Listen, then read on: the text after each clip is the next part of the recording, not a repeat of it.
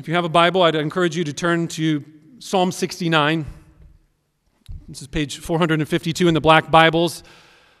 In the seats around you, if you're using one of those, the large bold print 69 number is the chapter number, and then there'll be smaller verse numbers to help us find our place. So we'll look at Psalm 69 and all 36 verses today. Book two of the Psalms is almost over. So we will only be in the Psalms for a couple more weeks until we transition to a teaching series through the book of 1 Peter. So if any of you are growing weary of the Psalms, you'll get a break. But I hope and pray that we will not grow weary of the Psalms. They are rich, and Psalm 69 is no exception. Before I read the psalm, I'd like to tell you a story that I was reminded of. I believe I've told this story once before, but it's been a while, and more of you are new. And even if you weren't new and you've heard this, you've probably forgot. So here's the story it comes from Michael Card. Uh, Michael Card's a, a present Christian musician, he's also a writer. He's well known for some of his deeply theological song lyrics. Back in the 90s, he wrote an article and he tells a story in that article that I'm going to read for you. And it's about an African man who was part of a tribal people known as the Maasai people. And his name is just simply Joseph. And here's the way it's recorded in this article. One day, Joseph was walking along a hot dirty African road and met someone on the road who shared the gospel of Jesus Christ with him. Then and there, he accepted Jesus as his Lord and Savior. Immediately, the power of the Holy Spirit began transforming his life. He was filled with such excitement and joy that the first thing he wanted to do was return to his own village and share the same good news with the members of his local tribe.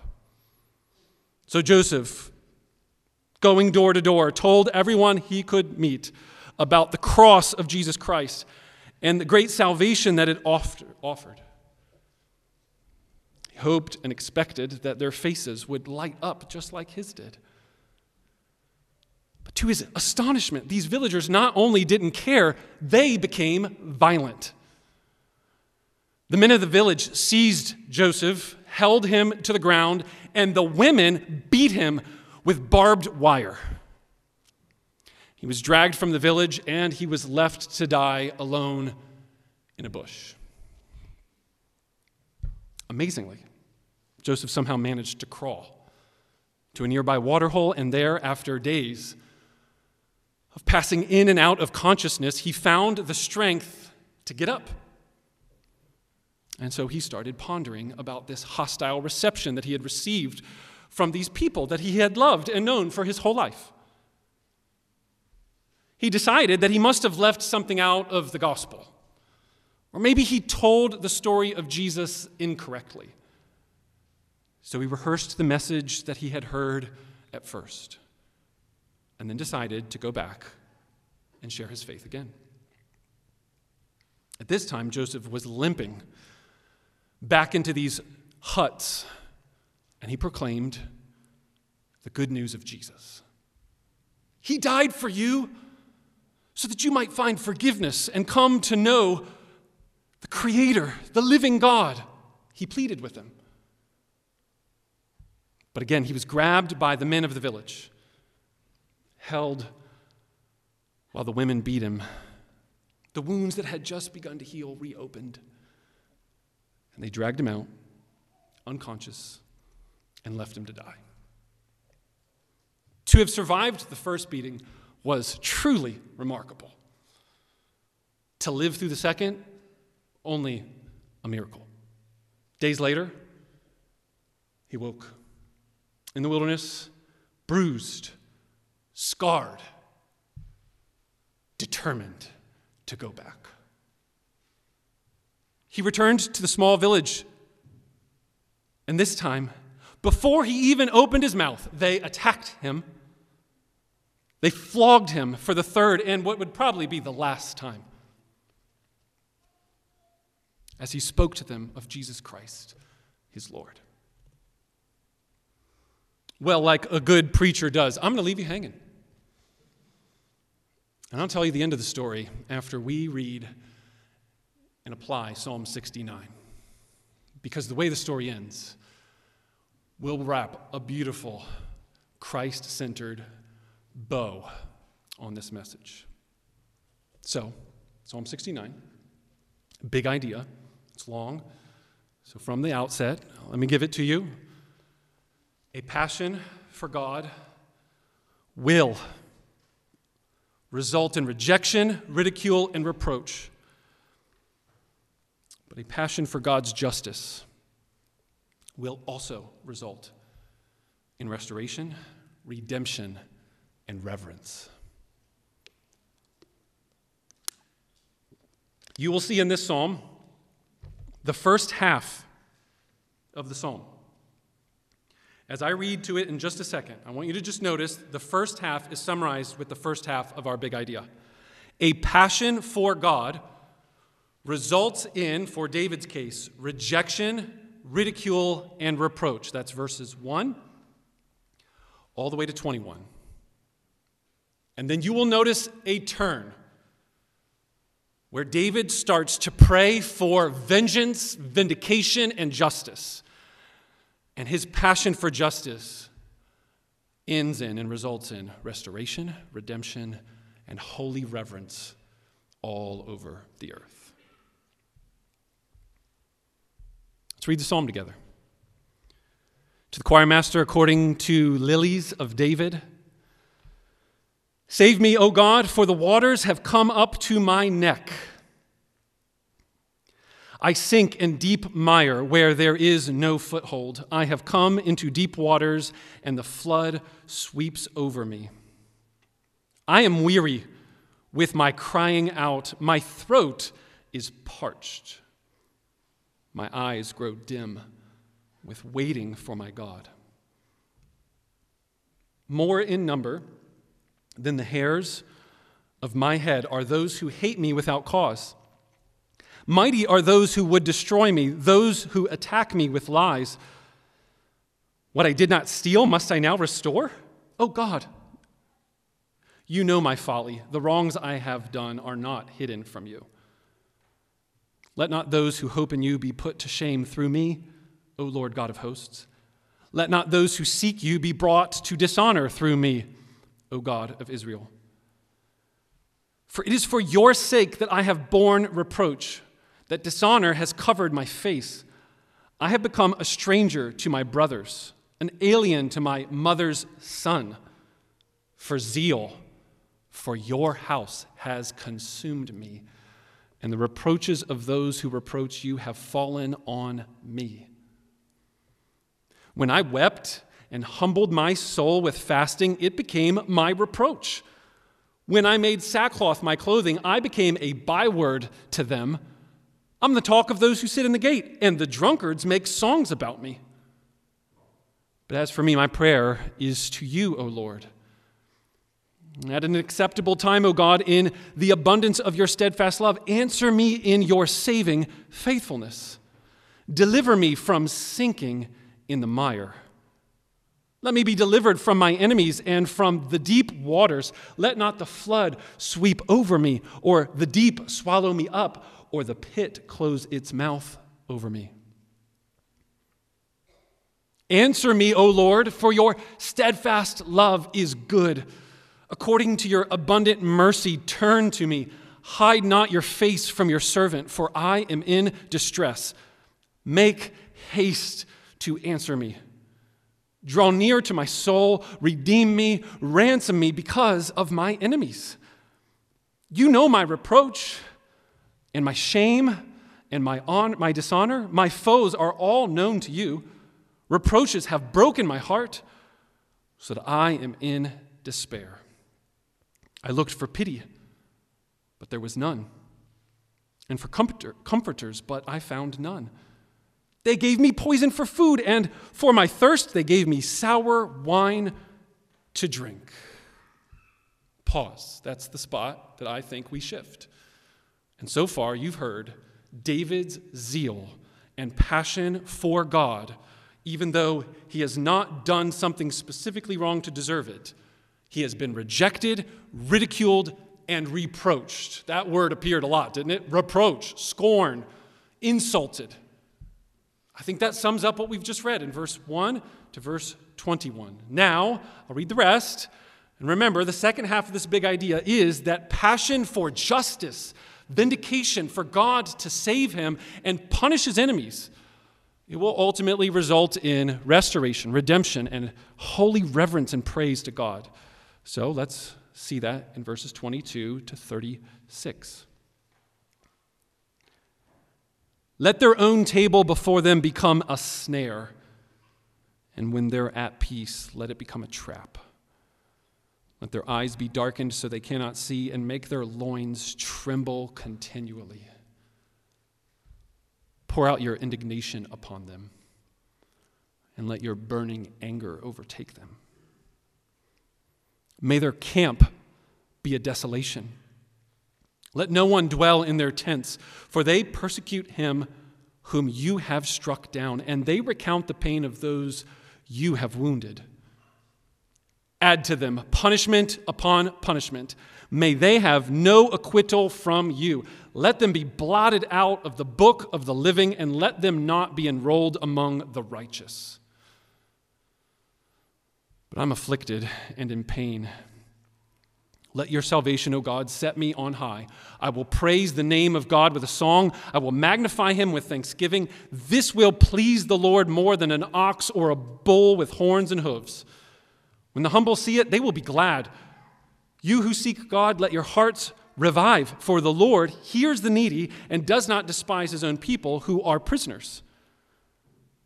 Let heaven and earth praise him the seas and everything that moves in them. For God will save Zion and build up the cities of Judah, and people shall dwell there and possess it. The offspring of his servants shall inherit it, and those who love his name shall dwell in it. And that concludes our reading of Psalm 69, which is God's holy, inspired, inerrant word. Even those imprecations the part where he's praying down judgment. Yes, even that should be received as good instruction and wisdom from God through his holy word. I pray that it will change and transform our hearts so that when we're angry, when we're abused, when we're persecuted for our faith, we will have instruction for how to turn to God in prayer. A passion for God will result in rejection, ridicule, and reproach. But equally, a passion for God's justice will result in restoration, redemption, and reverence. And I would like to unpack this big idea in three ways. First, David's passion, Jesus' passion, our passion, Embassy Church. And here's how I would sum it up David has a passion. It is zeal for God's house. He, he wants to build God's house. That's one way to sum up David's driving focus, passion for life. David's passion is to build God's house. Zeal for God's house. Do you see that in verse 9? Jesus' passion. Verse 9 was quoted in your John 2 reading. Were you paying attention when Ruby came up here and read for us John 2? John quotes Psalm 69 9 and shows us that Jesus' passion to cleanse God's house is a fulfillment of Psalm 69 9. David's passion, Jesus' passion. Embassy Church.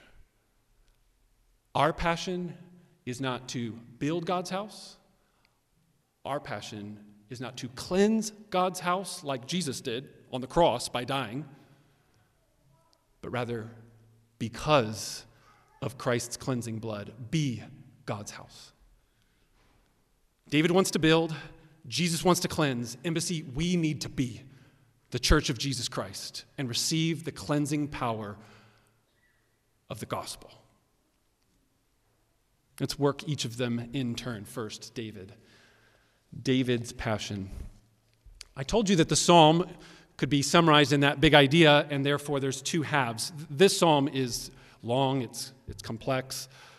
I think another way to summarize the psalm as it relates to David's passion, I would summarize it this way verses 1 to 21, David is praying for salvation because of the flood. Did you notice the flood imagery repeated in verses 1 through 4? And then again, he brings it up again and says, Deliver me in verse 14 from the sinking in the mire, and let me be delivered from my enemies and from the deep waters. We know that he's talking metaphorically about a flood, but the flood are people, enemies. So verses 1 to 21 is David is overwhelmed up to the neck. The imagery of the psalm, so vivid, isn't it? Have you all ever drowned before? This is a psalm about drowning. And if you've ever experienced that feeling of like, I am about to sink and die, he's saying, the water's up to my neck. But that's just an image of the number of enemies that are after him. Do you see that in verse 3? I'm weary with crying out that my throat, and I love that the original Hebrew is actually burned. Have you all ever screamed so much that your throat was burning? That's the word parched. He's screaming, Save, help, help. My eyes are so tired of waiting for God to save me. He has prayed and prayed and prayed, but yet, verse 4 says, More than even the hairs on my head are those people who hate me without cause. They are mighty and they want to destroy me, and they do it with lies. It gets worse. If that wasn't bad enough, it gets worse. David reveals that the people that are his enemies are from his own household. Look at verse 7. For it is your sake that I have borne reproach, that dishonor has covered my face. I have become a stranger to my brothers, an alien to my mother's son. My own brother, he's trying to destroy me.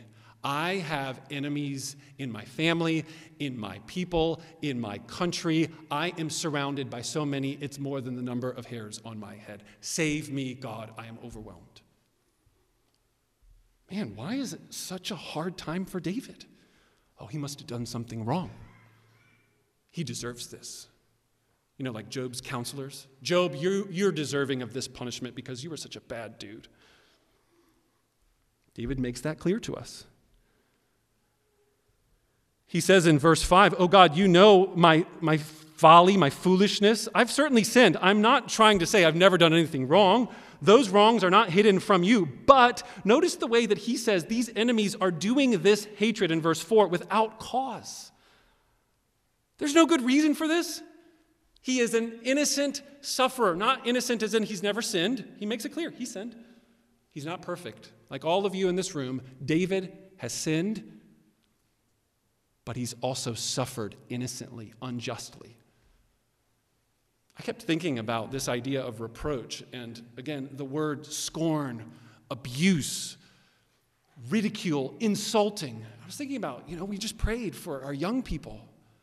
Kids, you may choose to follow Jesus. I hope you do. We're praying that you do. But you should realize that following Jesus does not mean everything is sweet Sometimes you will be teased, insulted, made fun of for following Jesus, like David does. And there will be no good reason for it. It will be verbal abuse, there could be physical abuse. And for those reasons, we should understand that Psalm 69 is instruction for us to see that God's people, not just every once in a while, but oftentimes, will be ridiculed, rejected, reproached for following Christ. Zeal for God's house. Notice that David has not just passion and zeal and is consumed, but look at verse 10. I'm weeping and I am humbled in my soul. I'm fasting and I am praying, and that's the very reason that they're making fun of me. Did you see that kid? He prayed before he ate lunch at school. Ha! He prayed. That's the idea. He's being made fun of for praying. Specifically, that's what verse 10 says. I made sackcloth my clothing, which was another way of fasting. And he said, For that reason, I became a byword, which is actually a proverb. Like they made a song and a saying about me. It's like the whole school put it on TikTok, and now everybody's making fun of you because you follow Jesus. I am the talk of those who sit in the gate, in, in the gate, which is the most popular, most powerful, most wealthy, and I have songs about me sung by drunkards.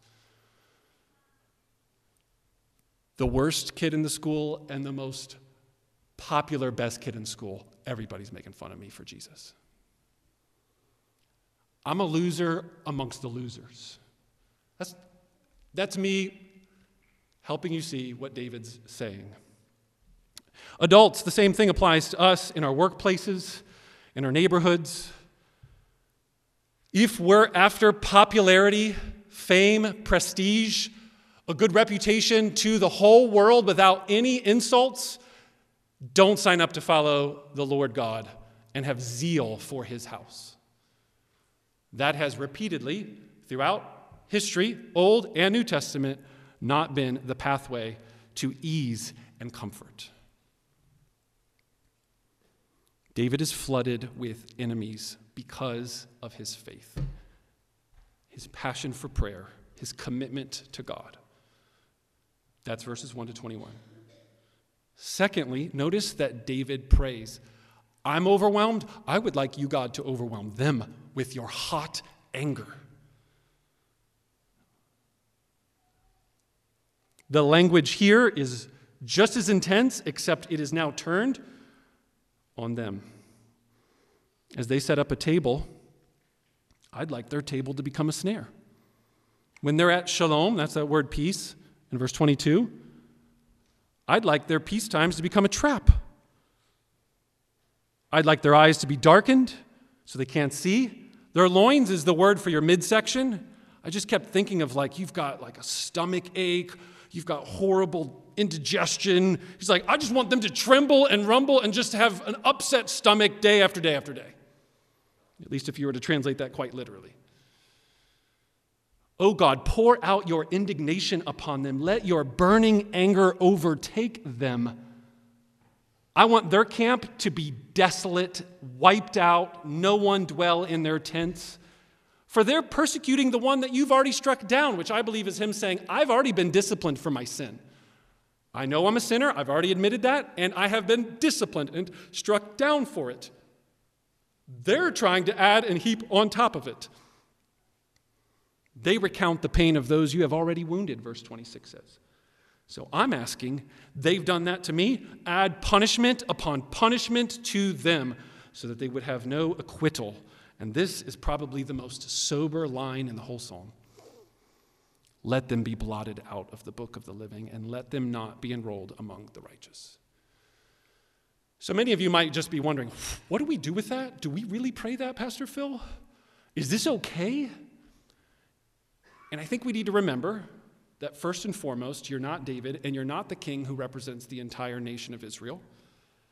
Secondly, this is not just about personal vengeance. And when it's applied in the New Testament, it is not about you getting vengeance for you to go then act out justice on your enemies. Notice that imprecatory, imprecatory cursing psalms and prayers like this are not, God, is it okay for me to do that? It's not what he's praying. He's saying, God, I want justice. So I turn to the God of justice for you to do what's right. Is that what you do when you're angry about somebody that has unjustly abused you, insulted you?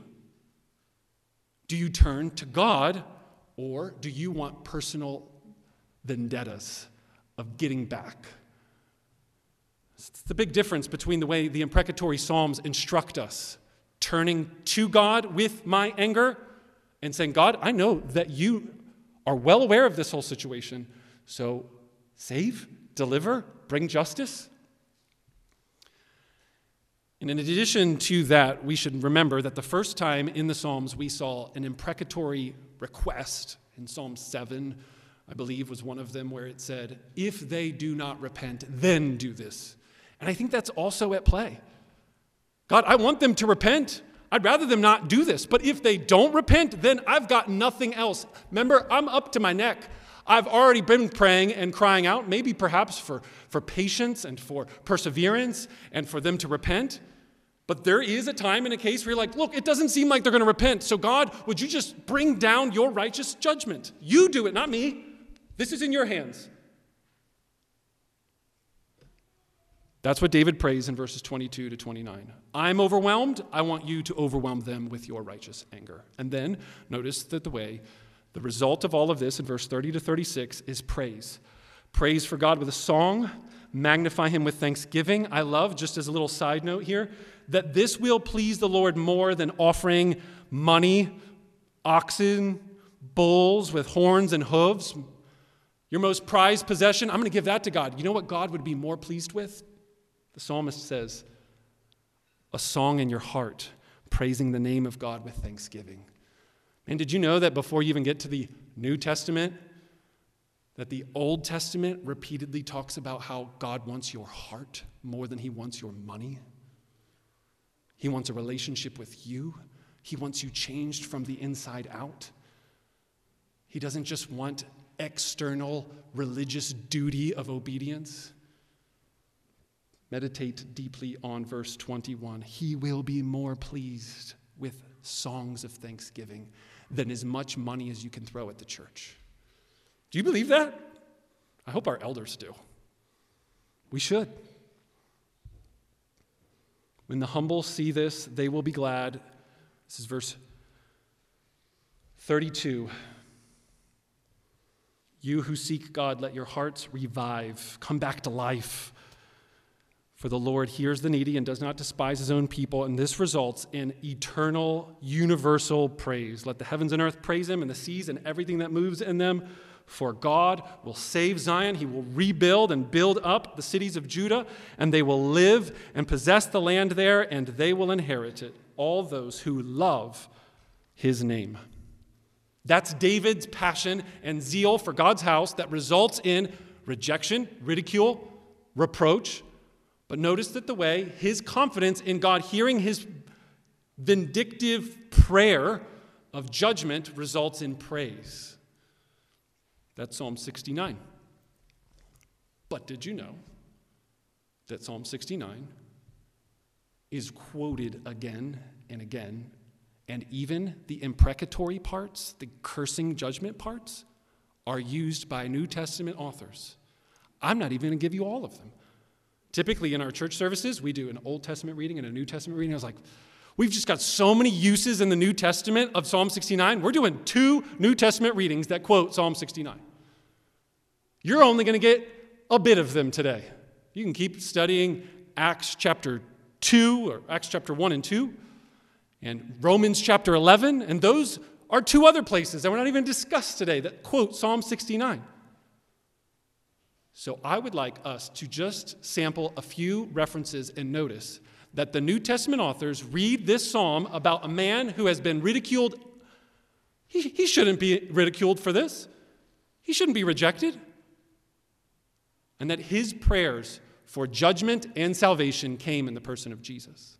Jesus' passion to cleanse God's house. Let's start with John 2.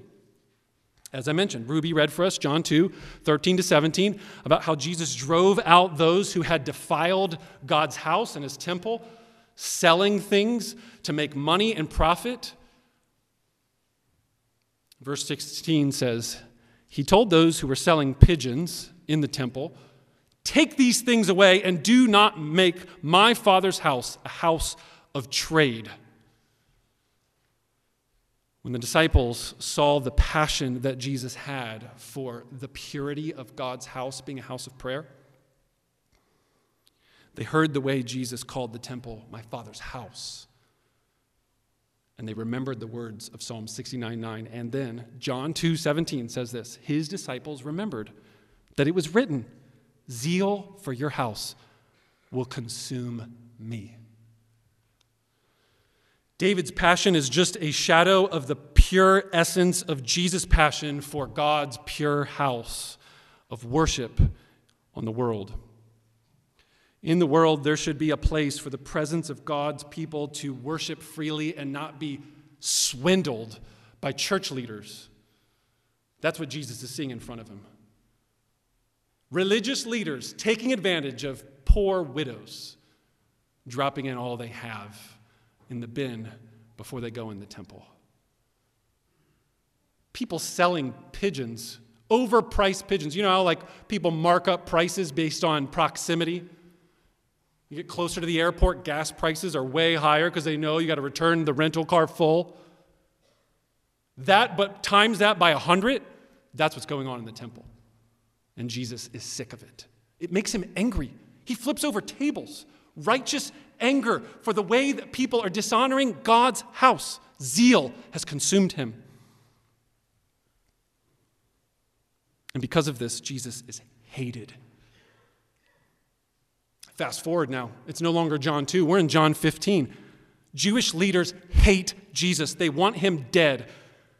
Jewish leaders want Jesus dead. People from his own family, his own clan. It's not just outsiders like Roman emperor and other governors. Jewish Israelite clansmen want to kill Jesus. And this fulfills Psalm 69. And John 15, 24 and 25 says just that.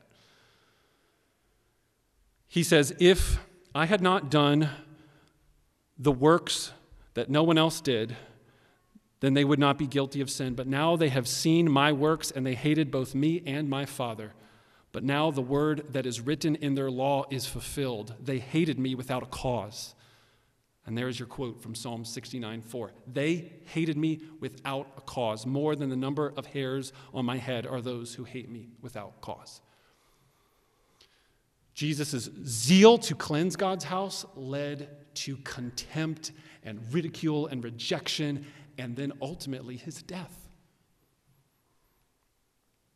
These actions of him disregarding their traditions and him cleaning up God's house are why he died on a cross. And when you fast forward in John's gospel, you go from John 2 to John 15 to John 19, you get Psalm 69 quoted again on the cross as Jesus' life is coming to a close.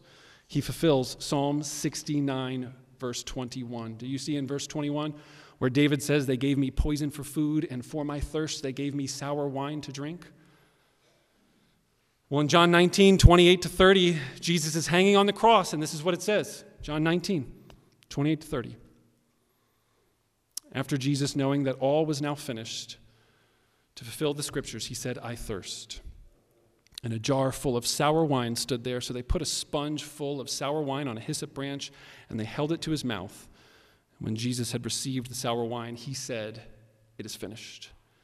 He bowed his head and he gave up his spirit. The way John seems to be alluding to Psalm 69, I think, you can disagree with me, I think it settles the debate. Were they trying to help Jesus?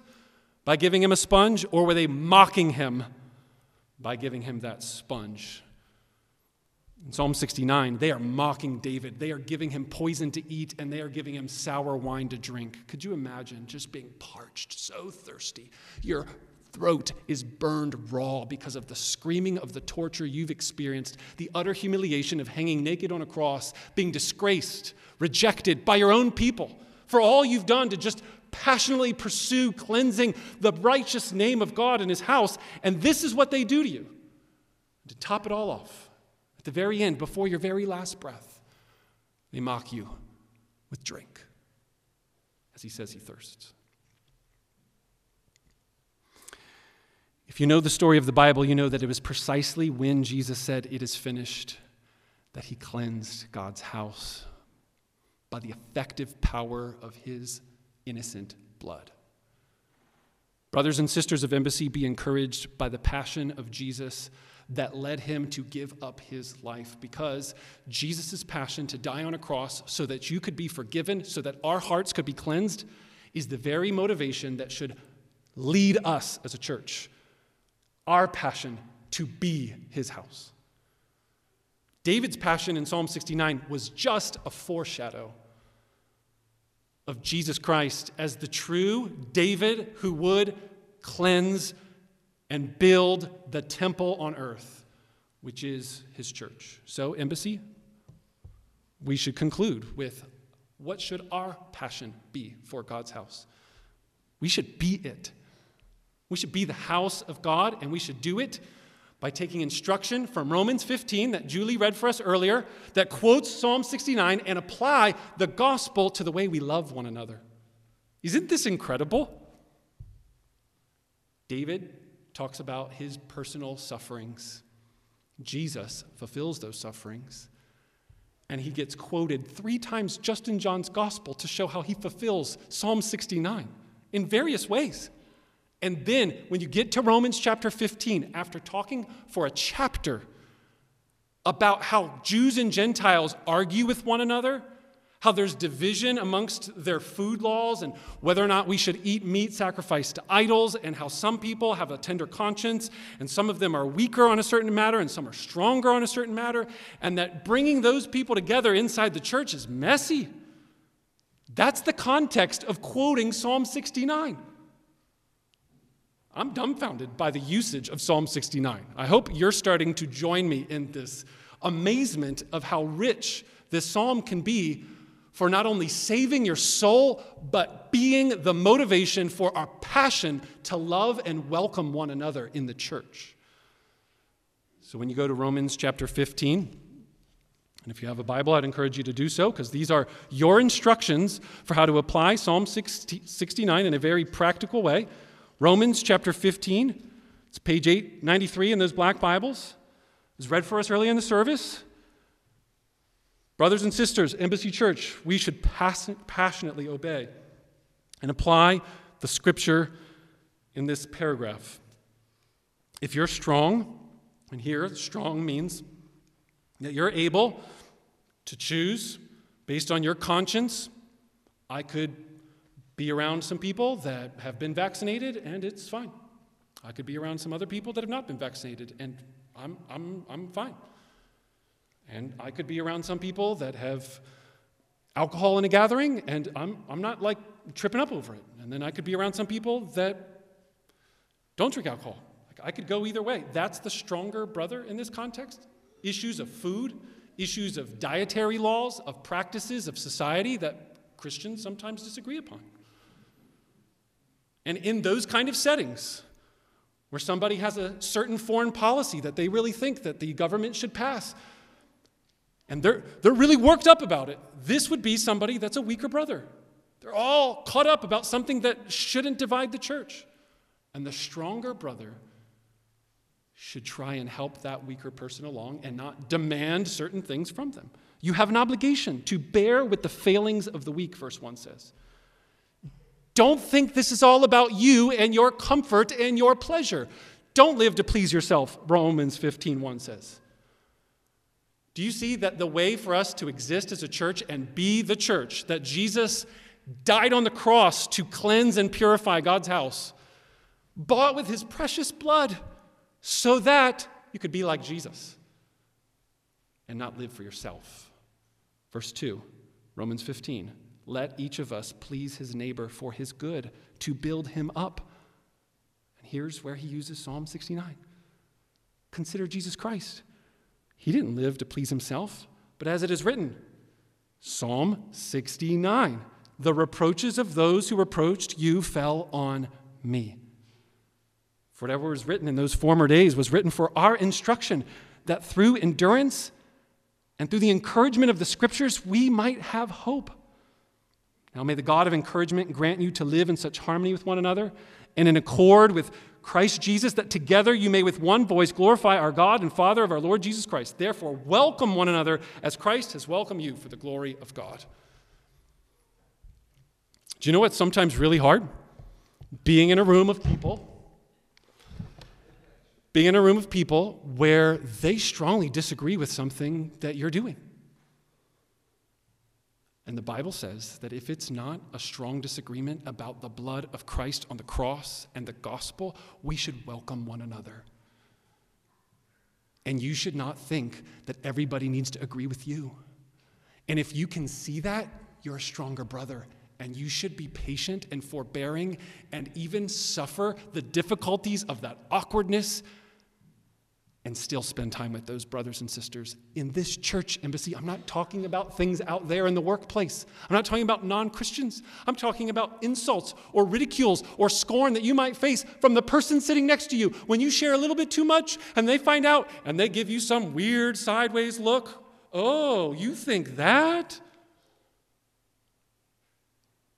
Welcome one another, even in those situations passion to be God's church by applying Jesus' passion for the cleansing power of his blood is what we should aim for. Realize the way that Psalm 69 is used points forward to Jesus, is fulfilled by Jesus, and is lived out by his church. So, embassy, will we live for ourselves to gratify the lusts we have for being right? Or how about revenge? Or will we be like Jesus, who did not live to please himself, but the reproaches of those who reproached you, God, fell on me, and he forgave and forbore? This is not because Jesus believed in the absence of punishment or wrath or just forgiving and moving on. It is because precisely the second half of our psalm because judgment does come. You can take confidence that even when you're abused and suffering for something that you should not suffer for, you can have hope that punishment and judgment will come and has come and will continue to come. But it is not our business to execute that judgment. We turn to the God who is righteous and just but realize that the fact that he has done it is the very power you have to live in the sort of way that Romans 15 is telling us to. Or, as he says in Romans 12, brothers, beloved, do not avenge yourselves, leave it to the wrath of God. Vengeance is mine, I will repay, says the Lord. If your enemy is hungry, then feed him, and if he is thirsty, give him something to drink, and for by doing so, you will heap burning coals on his head. Could you imagine if somebody, even in this church, like hurt your feelings, insulted you in a certain way, even, even just a look, and you didn't say, I'm going to just leave this church. I'm going to welcome them like Jesus welcomed me. And I will pray that they repent of their sin, that they will be disciplined for the way that they're acting very rudely. And I will ask that God will take care of that in His way, and then you treat them with love and kindness and grace and see if that does not burn on their heads judgment or forgiveness. I don't think it's a one or the other. I think the burning coals imagery is that either it burns them like, oh my, that's amazing, the power of grace and love that it transforms the heart, or it heaps on them even greater judgment because you did not repay evil for evil. You loved, you forgave, you persevered, and they will give an account for treating you that way. What if you really believed that and lived like that? Well, our buddy in Africa, Joseph, did. Here's how the story ends burning coals on display of Christ like sacrificial love. Michael Card writes Before Joseph passed out, the last thing he saw was that the women who were beating him stopped and began weeping. This time, Joseph did not awake out in the wilderness, but in his very own bed. All of the people that were severely beating him were now trying to save his life and were nursing him back to health. In the end, the entire village came to faith in Christ. That's what I believe. The power of giving to God. Vengeance is mine. Thus saith the Lord. I will repay. Burning coals will either change and transform a heart or it will heap on judgment upon judgment, just like our psalm says. And the God who is just will bring that judgment. Brothers and sisters, if you are a believer in the Lord Jesus Christ, let's passionately pursue welcoming and loving one another as Christ has loved and welcomed sinners like us. If you're here today and you're not a believer in the Lord Jesus, realize that the more you hear the appeal that God so loves you, that He sent His Son Jesus into the world to save you from your sins, to bring the just punishment of your sins to an end, to take on the suffering that you and I rightly deserve. He innocently suffered in your place. Receive Him. Like David pleads for justice, we plead for you to receive his mercy. Because if not, justice will come. So repent before it's too late. Make haste to get right with God and put your faith in him. Let's close in a word of prayer. Our Heavenly Father, we're thankful for this opportunity to study your word and to be reminded of your great love and passion for us displayed in the Lord Jesus Christ. We're thankful that we do not have to choose between being a people of mercy and being a people who righteously care about matters of justice. And we pray that you will make us strong, not wimpy.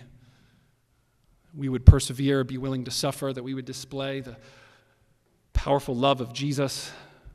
Oh God, give us zeal and passion for your house for the brothers and sisters around us in this room.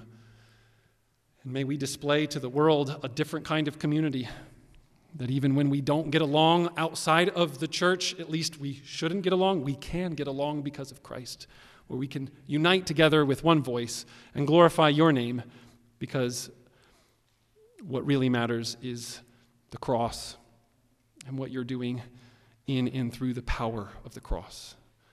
As we give our time now to meditate on these truths, I pray you would move through our hearts and apply these truths.